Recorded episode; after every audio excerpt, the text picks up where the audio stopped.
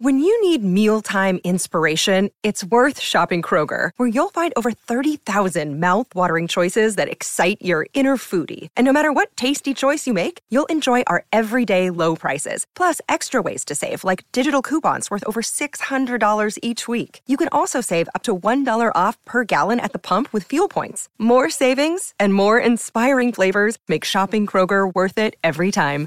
Kroger, fresh for everyone. Fuel restrictions apply.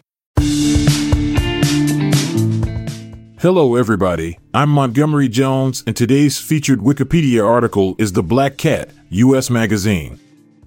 The Black Cat was a short lived American magazine that gained prominence as a key publication during the early 20th century. It was renowned for its combination of gothic horror, mystery, and adventure fiction, as well as its unique aesthetic and innovative approach in the publishing industry. The magazine, which was published by Alfred Hitchcock, featured works by renowned authors such as H. P. Lovecraft, Ray Bradbury, and Dashiell Hammett. Founded in 1895 by Herbert D. Ward, The Black Cat initially focused on light, humorous content. However, under the editorial guidance of Thomas Dunn English in the early 1900s, the magazine began shifting towards darker themes and speculative fiction. This transition led to a shift in popularity as readers were drawn to the magazine's unique blend of macabre storytelling. After several ownership changes, The Black Cat fell into the hands of Alfred Hitchcock in the 1940s. He utilized the magazine to showcase his own short stories and provide a platform for other emerging authors, contributing significantly to the publication's success. Hitchcock's influence can be seen in the magazine's increased focus on psychological suspense and twist endings.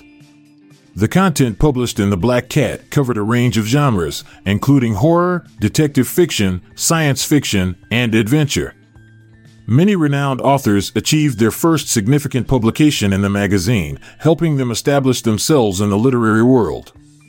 Notable contributors include F. Scott Fitzgerald, Gustav Meyrink, and Jack London. In addition to its unique content, The Black Cat was renowned for its striking illustrations and cover designs.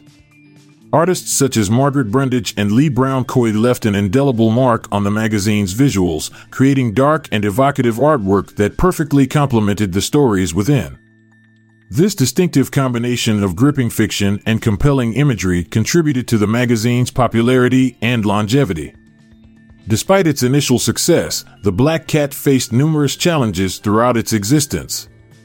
Competition from other thriving magazines, the impact of the Great Depression, and shifting reader preferences ultimately led to its decline.